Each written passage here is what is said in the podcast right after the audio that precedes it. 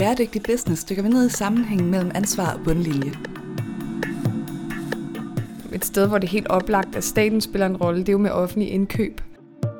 Indlandsisen smelter, isbjørnene dør, og hvis det hele ikke skal gå af helvede til, bliver verdens virksomheder nødt til at tage et medansvar for at skubbe udviklingen i en mere bæredygtig retning. Men kan det overhovedet betale sig at redde verden? Jeg tror, det var IKEA, der sagde, hvad hjælper det at sælge et nyt køkken, hvis vi ikke har noget rent vand? Lyt med, når iværksætter Steffen Max Hø opsøger en række af landets førende eksperter, der skal hjælpe ham med at svare på det helt store spørgsmål. Kan man tjene penge på at være en ansvarlig virksomhed? Det er ikke enten miljø eller vækst. Hej, mit navn er Steffen Max Hø, og velkommen til Bæredygtig Business, podcasten, hvor vi taler med nogle af Danmarks klogeste mennesker om, hvordan virksomheder kan tjene penge på at tage et socialt og miljømæssigt ansvar. I den her episode skal vi tale med Ida Augen. Ida Augen har været forkæmper for miljøet både som minister og ordfører for de radikale, og Idas track record som ekspert inden for miljø og klima er svær at anfægte. Hun er internationalt anerkendt som ekspert i cirkulær økonomi og udnævnt af World Economic Forum som Young Global Leader. Hør med, når vi drøfter grønne indkøb, Svend Augens gamle gyngestol og Idas nye bog Dansk. Jamen hej Ida, og tak fordi at vi måtte kigge forbi. Øh, nu har vi faktisk været inde på Christiansborg en gang før og tale med, øh, med Uffe Elbæk, som også havde brugte møbler på sit kontor. Og nu er jeg jo møbelmand, så det kan jeg jo ikke lade være at sidde og kigge lidt på. Det er jo meget fint lidt lille kontor, men øh, nogle fine møbler, der er herinde. Ja, tak skal du have. De er brugt og slidte, det kan vi jo godt lide. Det er det, og den, der står derovre, den der stol, det Ja. er en venerstol, sådan en gyngestol, som øh, tilhørte, eller tilhørt, den stod på Svend Augens kontor, min onkel. Nå, Så tog jeg den jo så, og har betrukket den i radikale farver, så jeg tænker, at det må den gamle kæmpe leve med, at hans møbel nu er blevet betrukket i radikale farver det, øh, jeg, jeg tror ikke, han ligefrem vender sig i graven, men øh, når det nu er dig. Men faktisk, da jeg var minister, indrettede jeg hele mit ministerkontor med øh, genbygmøbler. Så jeg havde en, øh, et hævesænkebord, som kørte med hævesænkemøbler fra Novo, tror jeg, selve møblet. Og så var det bordet en dør fra et hospital, og vores reoler var lavet af gamle borer og døre. Så øh, det var... Øh, Ja, det var med hele hjertet. Men det er jo også fantastisk, og så får man jo, udover det er billigt, så får man også noget historie samtidig. Ikke? Jeg tror ikke, det jo- var specielt billigt. Det var pænt, og det havde en god historie. Nå. Men øh, det er rigtigt, jeg håber, de tjener nogle penge på, at øh, de så får sådan et hævesænkestel fra et andet sted, men så bruger nogle manpower, altså nogle mandetimer på at sætte det i stand. Og det synes jeg er en god måde at bruge kræfterne og pengene. Ja, og det, det, det kommer ikke bag på mig, du synes det, og det er jo også det samme, vi gør i 3R kontor, øh, bare i et lidt større skala, men det er jo, nu var du faktisk en af de første, som øh, havde skrevet noget omkring cirkulær økonomi, som jeg har læst, og øh, var det, der fik mig tonet lidt ind på øh, hele den cirkulære økonomi, og hvad det egentlig betyder. det er jo det, vi har lavet 3R kontor ud fra, de her tanker. Vi startede 3R kontor noget før, men, men man fik ligesom ord for nogle ting, som jeg faktisk ikke var klar over, før jeg læste et øh, kapitel i en bog, som dig og Ditte havde skrevet, så tusind tak for det. Øhm, noget af det, som der kunne være spændende at tale med dig om, kvæg at du er en af dem, der har arbejdet rigtig meget med cirkulær økonomi i rigtig mange år, øh, og er nok en af dem i, øh, i Folketinget, som ved allermest om det, så kunne det være interessant for det første lidt at høre om din nye bog, hvor du også berører cirkulær økonomi, men i det hele taget, hvad er det, øh, hvad er det for en bog, du har lavet, og, og hvorfor har du skrevet den bog? Det er jo sådan en relativt personlig bog. Jeg har skrevet en bog, der hedder Dansk, og som handler om at få Danmark tilbage i sådan med, som et land, der har selvtillid, og der har mod på fremtiden, og som ikke er så forskrækket over alt, øh, der er anderledes, og der kommer udefra, og som ligesom kan vise, at, øh, at vi har svar på rigtig mange ting. Vi er jo berømt i hele verden for vores øh, velfærdsmodel og vores arbejdsmarkedsmodel, som er lige så, næsten lige så kendt efterhånden som hos Andersen. Men vi er jo også berømt som landet med de mange vindmøller, og som et land, der har let på den grønne omstilling. Og derfor synes jeg jo, at det var passende at tage det næste skridt ud i cirkulær økonomi og vise, at det, det er også noget, vi kan finde ud af, det her med at genanvende. Og foreslår jo, at ligesom vi i 2050 gerne vil være helt fri af olie og kul, øh, og slet ikke bruge det, øhm, så skal vi måske også i 2050 være helt cirkulære. Altså at vi er fri for affald, i virkeligheden genanvender alting. Synes jeg er en god ambition at, at arbejde hen imod. Så det, det er en del af min, øh, min bog. Der er også øh, i virkeligheden et forsøg på at sige, at klima og miljø hører til i værdikampen. Øh, det er en, for mig en grundlæggende dansk værdi at ville passe på miljøet og klimaet og gøre det på en måde, hvor vi også kan, kan vise resten af verden, at det kan betale sig. At man ikke skal gå ned i livskvalitet, at man kan skabe nye virksomheder og arbejdspladser ved at gøre det på en klog måde, fordi mange steder i verden er det stadig forbundet med noget, der er grimt og dyrt og dårligt, og gøre det øh, miljøvenligt. Og vi har jo fundet ud af det omvendte, at det faktisk både er billigt og, og godt og kan designes rigtig, rigtig øh, flot og tiltrækkende, hvis man gør det, tænker design ind fra starten. Ja, det er jo også rigtig godt at nævne det her med æstetik er jo en ret central del i forhold til, at noget vedvarer, at det bliver ved. Altså det er, det er jo sjældent øh, den, øh, den fine IKEA-reol, som man giver videre i arv og i arv. Det er jo tit ofte de ting, som er produceret ordentligt, og som er lavet godt, og som øh, er æstetisk set er flotte. Nu er IKEA lidt ked af det der ry, fordi nogle gange laver de faktisk ordentlige møbler, og så øh, fordi det er for billigt, så tror folk, det er dårlig kvalitet. Så øh, de har gjort rigtig meget for at prøve også at vise folk, at selvom det er billigt, så behøver det ikke at være dårlig kvalitet. Så man behandler det bedre. Ikke? Det er jo også lidt, hvordan hvis du køber sådan en lakbord til 50 kroner, så tager man det med på festival og hopper på det. Og så er det måske ikke så mærkeligt, det bliver, bliver grimt hurtigt, ikke? Så det er også den måde, vi behandler tingene og bruger dem. Men jeg er enig med dig i, at noget, som har altså rigtig høj æstetisk kvalitet, min venerstol herover, der er en grund til, den ligesom overlever. Jeg, jeg skulle ikke stille den mange sekunder på gaden, før den var klunset, vel? Fordi den, er, den har så høj en kvalitet og er så smuk, som den er. Så det, det er bæredygtigt at lave noget godt og solidt og flot. Men det er rigtigt, hvad du siger. Selvfølgelig skal man ikke sætte lighedstegn mellem, at noget det er billigt, og det så ikke er noget, der holder over tid. Så, så det er jo en god pointe. Øhm, I din bog, der berører du øh, det her med partnerskaber, private og offentlige partnerskaber. Det synes jeg er jo rigtig interessant. Kan du ikke prøve at fortælle noget mere om det? Jo, bogen hedder jo Dansk, og det er jo fordi, der er mange ting, vi gør i Danmark, som er til at, at være stolt af, synes jeg. Og en af de ting, jeg har oplevet resten af verden blive meget inspireret af, det er den måde, vi har meget kort mellem virksomheder, myndigheder, altså både staten og regionerne og kommunerne, og så videninstitutionerne. Ikke? Så i virkeligheden kan vi finde ud af ret hurtigt at koble alle tre ting sammen. Det er det, vi har gjort på vindmøllerne. Der har vi fået koblet altså alt det her forskning, der er på DTU og Rigsø, sammen med hele vores energibranche, sammen med en, en myndighed, som så kunne sige, okay, hvordan laver vi nogle støttesystemer, hvordan sørger vi for at balancere alt det her vedvarende energi. Så de partnerskaber øh, er der mange, der kigger på med misundelse og siger, hvordan gør I det der? Hvordan sørger I for, at der er så relativt åben mellem de tre øh, størrelser? Og det er faktisk noget af det, jeg vil kalde dansk. Det er, at vi har vist, øh, hvor meget man vinder ved at tænke partnerskaber ind fra start af. Et sted, hvor det er helt oplagt, at staten spiller en rolle, det er jo med offentlig indkøb. Og der har vi jo nogle af de problemer, som er, at det tit ikke er den, der køber ind, der så sidder og skal vedligeholde det bagefter. Det er et andet budget. Øh, så man får ikke ligesom det samlede regnestykke, og derfor kan det godt være fristende for indkøberen at købe noget, der er lidt dårligere kvalitet. Øh, men og så bliver billigt. det ikke... Ja, og billigt. Men så, fordi han ikke skal sidde med sit budget og holde det ved lige, det er der en anden, der skal. Det kunne være bygning, eller veje, eller belysning, eller andre ting. Så noget af det, vi har kæmpet meget for, det er at prøve at få sådan det, der hedder totaløkonomi med ind i regnestykket. Altså, hvor lang tid lever det her produkt? Hvor meget skal det repareres?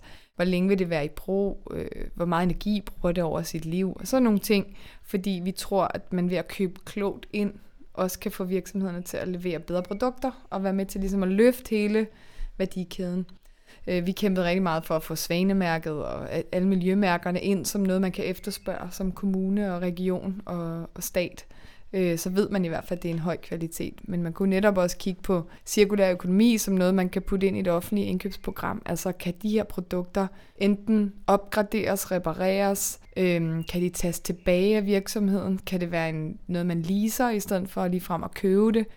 Øh, der er mange modeller for at købe klogere ind øh, fra statens side, og regionerne og kommunerne, som vi ikke har udforsket færdigt endnu og hvor sådan meget traditionel økonomisk tænkning nogle gange står i vejen, fordi at man kigger helt kortsigtet, hvad koster den at købe ind, ikke? Så ligesom du står der og kigger på køleskabet og har lyst til at købe det til 3.000 kroner, men det du ikke ved, det er, at det bruger dobbelt så meget strøm, som det er til 5.000, og hen over dets levetid ender det måske med at koste dobbelt så meget. Øh, det er jo det billede, vi gerne skulle have helt ind hos indkøberne. Men det kender vi jo alle sammen godt fra vores privatforbrug, at man skal købe klogt ind, man skal købe noget, der kan holde over tid og alle de her ting. Så det er jeg fuldstændig enig med dig i, og det er jo også kimen i den cirkulære økonomi. Hvad er så politisk forhindring for at gøre det her?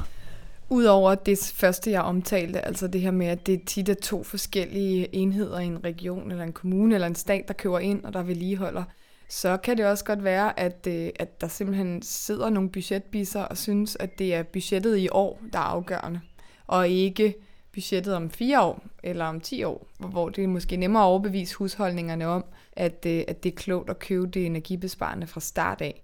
Øh, det ved jeg så heller ikke altid, om det er, fordi det kan være meget øh, tungt at trække 5.000 op af lommen i stedet for 3.000, øh, og sidde og tænke, der kommer nok en energibesparelse i dag. Der er vi jo heller ikke sådan, som mennesker fuldstændig rationelle, vel? Der har vi det med, at de der penge, vi skal give up front, de, er, de gør nogle gange lidt mere ondt, end dem, vi så sparer i det lange løb. Så der er også nogle ting, hvordan kan man synliggøre nogle af de her ting? Så er det jo også, at vi har sådan nogle indkøbsaftaler som Ski og andre, som ligesom kun har nogle produkter på hylderne, hvor man kunne blive meget, meget bedre til at få puttet de her nye forretningsmodeller ind som noget, man faktisk kan købe i de her indkøbsaftaler. Og det synes jeg lyder rigtig fantastisk, og i det hele taget det her med, at man begynder at kigge på totaløkonomi, giver rigtig god mening, men som du selv lige er inde på, at man ved ikke rigtig, hvad giver mening med det her køleskab. Skal man bruge de 5.000 nu, og så få besparelsen over tid, eller skal man gøre det omvendte, og så købe lidt billigere ind? Og hvordan har man tænkt sig at leve op til det i forhold til øh, totaløkonomi i de her indkøbsaftaler? Fordi der er jo virkelig mange forskellige parametre, man kan måle på. Da vi var i regering sidst, der fik vi totaløkonomi ind i aftalen om offentlig indkøb. Det var noget af det første, regeringen gjorde, det var at tage det ud igen. Og det var formentlig sket fuldstændig på embedsmandsniveau. Jeg kan nærmest ikke forestille mig, at det var en politisk beslutning, fordi der simpelthen er en modstand mod det her med øh, intelligente offentlige indkøb flere steder i systemet. Så det kræver politisk bevågenhed. Det kræver man både som kommunalbestyrelsesmedlem, eller minister, øh, eller regionsbestyrelsesmedlem, går ind og siger, at det her vil vi, vi vil købe ind på den her måde, og vi tror, det betaler sig i længden. Øh, der er en helt, et helt klart ansvar for det her. Øhm, så er det også de gode eksempler, der flytter. Altså jo flere steder vi kan fortælle nogle gode eksempler, for eksempel om nogen, der har indkøbt gadebelysning, og i stedet for at købe lamperne, så har man købt lys og vist, at over x antal år har kommunen sparet så så mange penge. Ikke? Det er nogle af de sådan gode eksempler, der kan flytte folk derude, så den skal også lidt vendes i befolkningens hjerter. Altså de skal have en fornemmelse af og forståelse for, at det er billigere at købe klogt ind, også når det, vi gør det sammen i kommuner og regioner og stat. Bliver du ikke træt af nogle gange, at man skal vente på befolkningen og på de andre politiske partier? Kunne det ikke være rart bare at have 90 mandater og så bare trumle afsted? Det er i hvert fald sådan, at kineserne har det. øh, og så jeg tror, jeg lidt har indstillet mig på, at det er prisen for et demokrati, at man skal vinde argumentet. Øh, og, og man skal, som du kan se, så kan man vinde en. Man kæmper og kæmper og kæmper for totaløkonomien.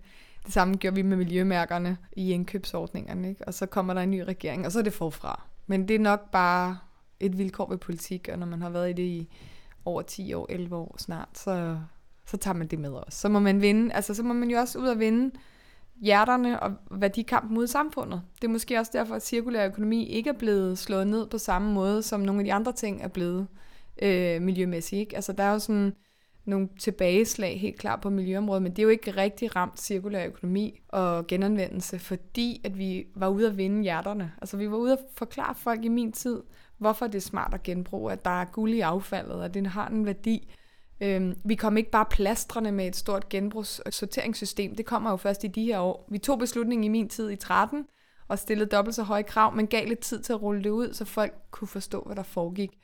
Og jeg tror, hvis man tager sig den tid til at fortælle, hvorfor er det, I får flere skraldespande, hvad er det for en værdi, der er i metallet, i plastikket og sådan noget, så bliver det heller ikke så let rullet tilbage.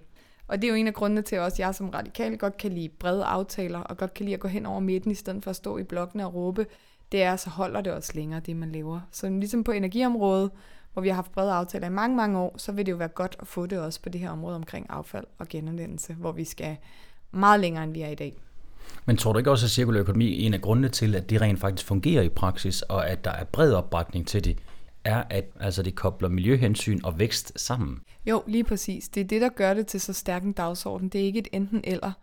Og helt fra jeg kom ind i Miljøministeriet, en af de første ting, jeg ligesom tænkte, hvordan kan man i den her tid, der var økonomisk krise og sådan noget, der var ikke meget plads til miljø. Tænk, hvad er det for nogle sager, jeg kan vinde? Det er dem, hvor jeg kan vise, at det her er ikke et enten eller. Det er ikke enten miljø eller vækst. Det er et sted, hvor både virksomheder og miljøet har gavn af de samme tiltag. Og det, er, det har jeg altid efterhånden blevet overbevist om, at det er der, at noget for holdbarhed og kan få skala hurtigt det er, hvis det også økonomisk hænger sammen, så man ikke skal blive ved med at støtte og støtte og støtte. Det er jo bedre at få ting, der kan stå selv. Når vi nu har vindmøller til lands og til vands, der faktisk er billigere end både solenergi, øh, men især billigere end kul og gas og olie, jamen så begynder folk automatisk at gøre det kloge miljømæssige investering, øh, og så behøver vi ikke engang stå med løftet pegefinger, Nej, så begynder tingene at, at lægge sig rigtigt. Ikke? Det er noget af det, som jeg ligesom har lært igennem mine år i politik, og det er også måske noget af det, når du spørger til min bog, hvorfor jeg har skrevet den. Det er jo ikke nogen hemmelighed, at jeg har flyttet mig fra en mere venstreorienteret position, mere ind mod midten, og det var nok en, i takt med, at jeg forstod de større økonomiske sammenhænge og forstod behovet for at have industrien med sig i det, man gør. Hvad tænker du virksomhedernes rolle er i forhold til den grønne omstilling? Virksomhederne driver jo faktisk den her dagsorden i øjeblikket på cirkulær økonomi. Der er endnu ikke kommet noget rigtigt fra regeringen. Der kom et advisory board for et par år siden, øh, men, eller er det halvandet år siden, men der er ikke rigtig kommet noget endnu. Så det er i, i øjeblikket virksomhederne, der driver den her dagsorden frem i Danmark, og det skal de have ros for. Jeg kan se, at byggeriet selv begynder at samle sig og sige, hvordan kan vi få genanvendt større dele af betongen, af murstenene, af vinduerne og andre ting. Øh, jeg kan se Dansk Industri prøve at presse på for cirkulær økonomi, og jeg kan se små og mellemstore virksomheder komme op med en masse forretningsmodeller, der er ret opfindsomme. Så, så det er jo der, hvor jeg siger, at det lægger et ekstra pres på politikerne. Kom nu i gang, kom nu ud over rampen med den der strategi for cirkulær økonomi. Det ærger mig, at, at vi ikke, øh, når vi i World Economic Forum i Davos uddeler priser, vi har en, en, en awardshow der i Davos hvert år, der hedder The Circulars, og det første år, i for fem år siden, fire år siden, der var der to priser til Danmark i 14. Der vandt både Erhvervsstyrelsen for deres store arbejde, og en dansk virksomhed vandt for det digitale. Og siden da har vi bare ikke set Danmark på den der radar. Altså, vi er ikke ledende på det her overhovedet. Vi er ikke længere inde på, på virksomheder og organisationer og alle dem, der udtænker det her radar længere, fordi der ikke er det der politiske lederskab, som også kan stille sig foran og samle tingene. Noget af det, jeg synes, der er interessant, jeg skriver også om det i min bog, at der vil at ske med det at være politisk leder og være politiker i det hele taget, det er jo, at hvis vi bare tror, at vi skal sidde på Christiansborg og lave nogle love, så misser vi virkeligheden derude. Men hvis vi tror, at vi kan være med til at lede som dem, der kan samle en masse mennesker, dem, der kan samle interesser, industrien, øh, virksomhederne og myndighederne og videninstitutionerne, befolkningen. Hvis vi ligesom kan skabe en bevægelse, og det er jo ikke på Christiansborg, det sker, det er faktisk uden for Christiansborg, så har, vi, så har vi meget større slagkraft. Så politik i min verden har også bevæget sig meget fra noget, der foregik herinde, til noget, jeg laver med resten af verden og resten af samfundet, og dermed også med virksomhederne, for at vende tilbage til dit spørgsmål. Hvis man sådan skulle tale om cirkulær økonomi i forhold til resten af verden, nu nævnte du selv Davos lige før, hvor øh, jeg også har set et par klip fra, at du var dernede. Er der sådan nogle lyspunkter i forhold til alle os, der godt kan lide miljøet, men samtidig med synes, at der også er et fornuftigt forretningspotentiale? Jeg synes, det er et lyspunkt at kunne sidde med den økonomiske elite, øh, som før i tiden kun var optaget af økonomi økonomi, kan man sige. Og lige pludselig så sidder man i et rum, hvor vi ellers altid har stået, os der var grønne på siden, og ligesom prøvet at ruske dem og sige, vågn nu op, I har også et samfundsansvar, og kom nu med. Og lige så får man lov at sidde i et rum med direktører for, altså globale direktører fra Unilever, IKEA, Philips, øh, helt store firmaer, som sidder bare vil vide alt om cirkulær økonomi og gerne vil drive det. Og der sidder ikke længere øh, kun miljøministre som mig selv, der sidder også statsministre. Slovenien vil nu være cirkulær økonomiland, og Skotland, England, de kæmper lidt om det. Øh, det giver altså mig noget håb, at, at det her er en dagsorden, som hele erhvervslivet, men egentlig også den politiske ledelse i flere lande har set mulighederne i. Øh, så det er meget sjovt at komme fra at være lidt en outsider i Davos, som egentlig prøver at minde øh, folk, der er der, som er meget privilegerede mennesker med stor øh, indflydelse og rigdom, om at de har et ansvar til lige pludselig at være centrum for rigtig mange af de her ting, fordi man har den her viden om, hvordan det så i praksis kan lade sig gøre at lave sin forretning om til cirkulær økonomi.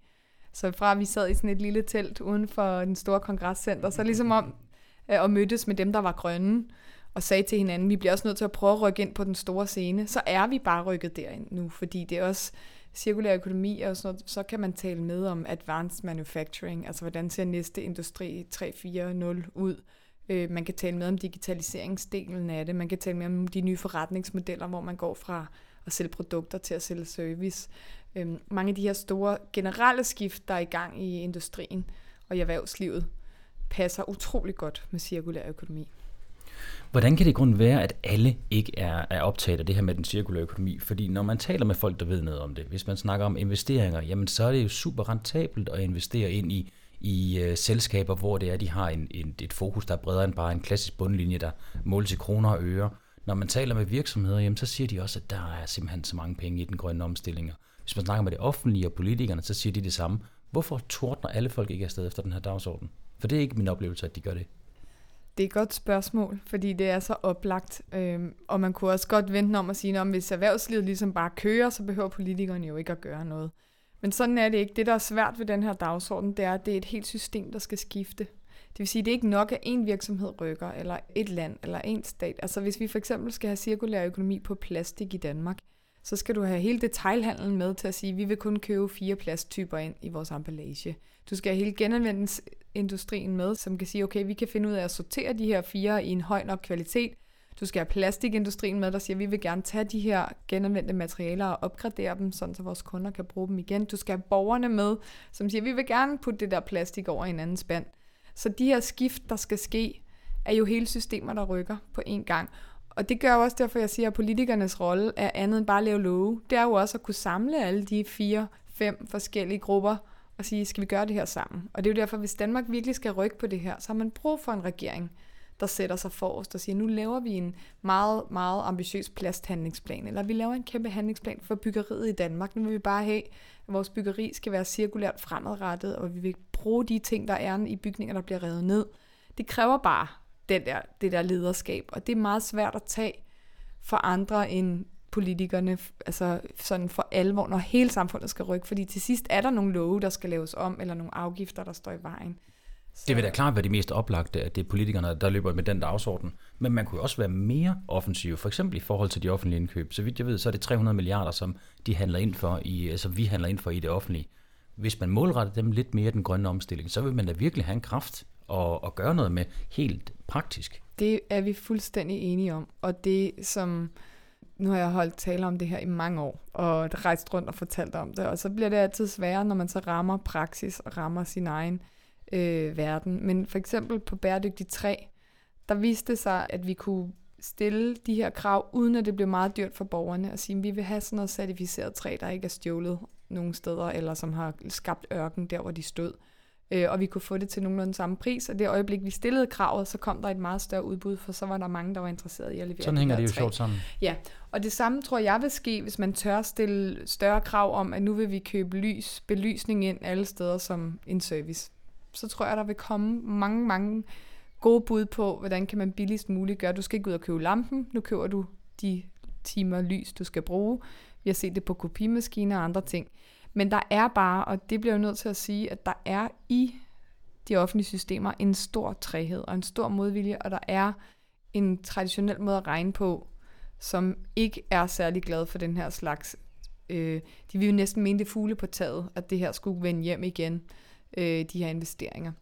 Så, så det, det er bare tungt at forandre ting. Politik er svært. Altså, der er mange interesser, der skal forenes, og selvom man kan sidde der med al sin vilje og ambition og sprinte ind øh, i et ministerium eller ind i Folketinget, så opdager man, at der er mange mennesker, der skal flyttes. Ikke? Så det er, ikke, det er sjældent egentlig vilje og ambition, der mangler for politikerne, selvom I kan synes det nogle gange, når man sidder udenfor.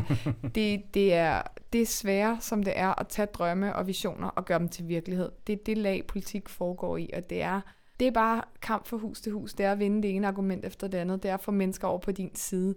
Det er ikke nok at holde fest og, og klæde sig flot ud og sige, at man er grøn.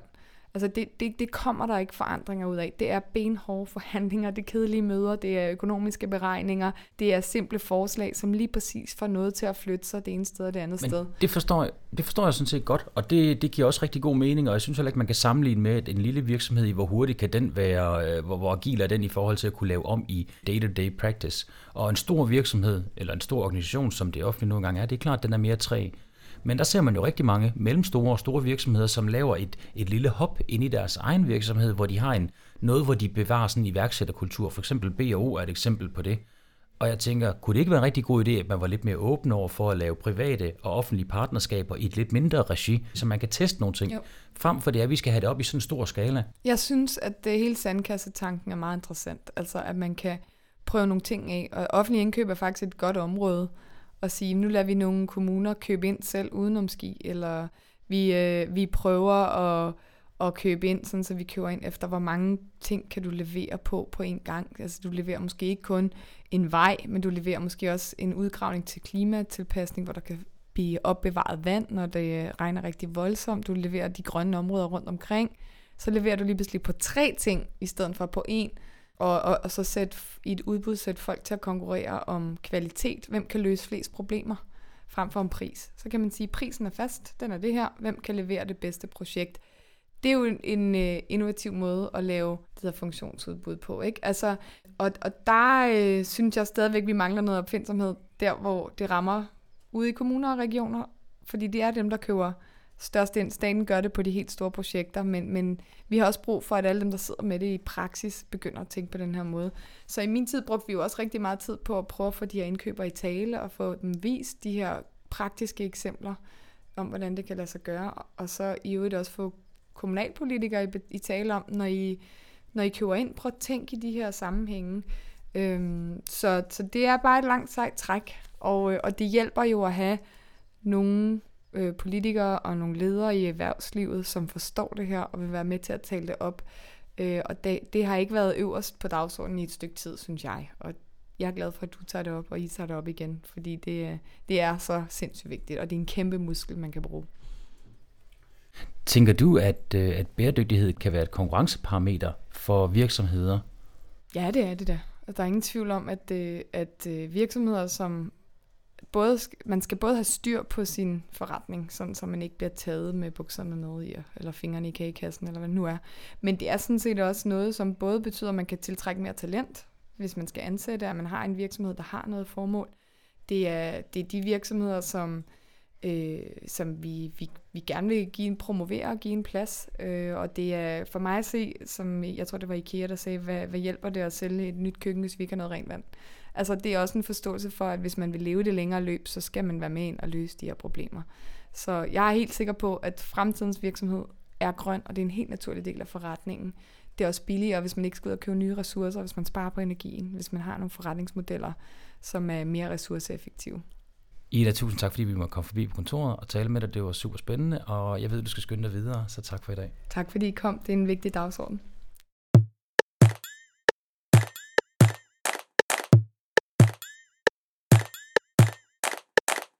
Ida mener altså, at det er politikernes ansvar at gå forrest, og at det kræver en ambitiøs og samlet indsats, hvis den globale grønne omstilling skal blive til en realitet. Mange tak, fordi du lyttede til Bæredygtig Business. Husk, du kan finde os på træerkontor.dk eller der, hvor du henter din podcast. Og så vil jeg lige minde om, at vi er kommet på Facebook, hvor du er meget velkommen til at skrive til os, hvis du har forslag til gæster eller spørgsmål, som du synes, vi skal tage op. Mit navn er Steffen Max Hø, og jeg håber, vi lyttes ved.